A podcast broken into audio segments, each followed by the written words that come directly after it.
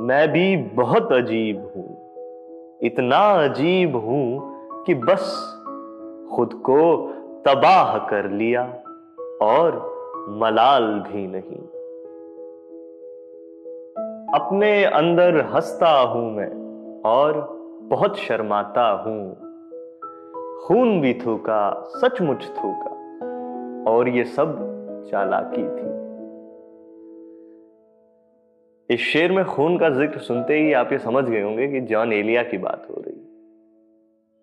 Social media पे शायद ही ऐसा कोई शायर होगा जिसको जॉन जितनी शोहरत और मकबूलियत हासिल लेकिन आज हम इस अजीब शायर की ज़िंदगी का मुताला इन्हीं की जुबानी से करते हैं। जॉन एलिया ने शायद के दीबाचे नियाज मंदाना में अपनी ज़िंदगी के अजीब व गरीब वाकयात का ज़िक्र किया। तो उन्हीं की किताब से आइए देखते हैं कि जॉन एलिया अपनी ज़िंदगी के बारे में क्या सोचते हैं और उनकी ज़िंदगी में क्या कुछ गुजरी। जॉन एलिया अपने दीवाजे की इब्तदा कुछ यूँ करते हैं। वो कहते हैं कि ये एक नाकाम आदमी की शायरी है। ये कहने में, भला कैसा शर्माना कि मैं रायगा गया? मुझे रायगा ही जाना चाहिए था।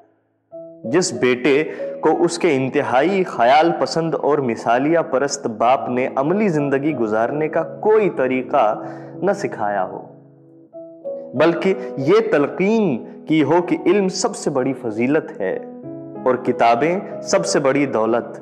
तो वो रायगा न जाता तो और क्या जाता? जॉनेलिया ने अपना शेरी मजमुआ बहुत देर से छपवाया और काफ़ी लोगों ने उनसे इल्तिजा की और मिन्नत की कि आप छपाएँ कि वो अपना मजमुआ छापने को तैयार ही नहीं थे।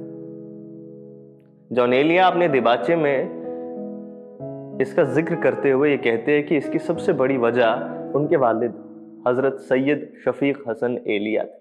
जॉनेलिया लिखते हैं कि मौसम सरमा की एक सह पहर थी। मेरे लड़कपन का जमाना था।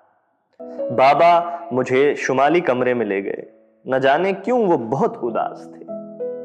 मैं भी उदास हो गया। वो मगरिबी खिड़की के बराबर खड़े होकर मुझसे कहने लगे कि तुम मुझसे एक वादा करो। मैंने पूछा, बताइए बाबा, क्या वादा? उन्होंने कहा यह कि तुम बड़े होकर मेरी किताबें ज़रूर छपवाओगे।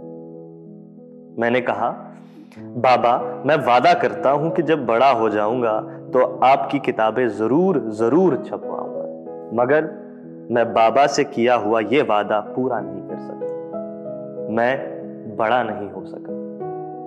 और मेरे बाबा की तकरीबन तमाम तसनीफात ज़ाया हो गई। यही मेरा वो एहसास जुर्म है, जिसके सबब मैं अपने कलाम की इशात से गुरेजा ही नहीं, मुतनफिर रहा तो ये कि जॉन एलिया ने अपने बाबा से किया हुआ वादा पूरा नहीं किया। ये एक बहुत बड़ी वजह रही कि जॉन एलिया ने अपनी किताब छपाने में इतनी ताखिर की।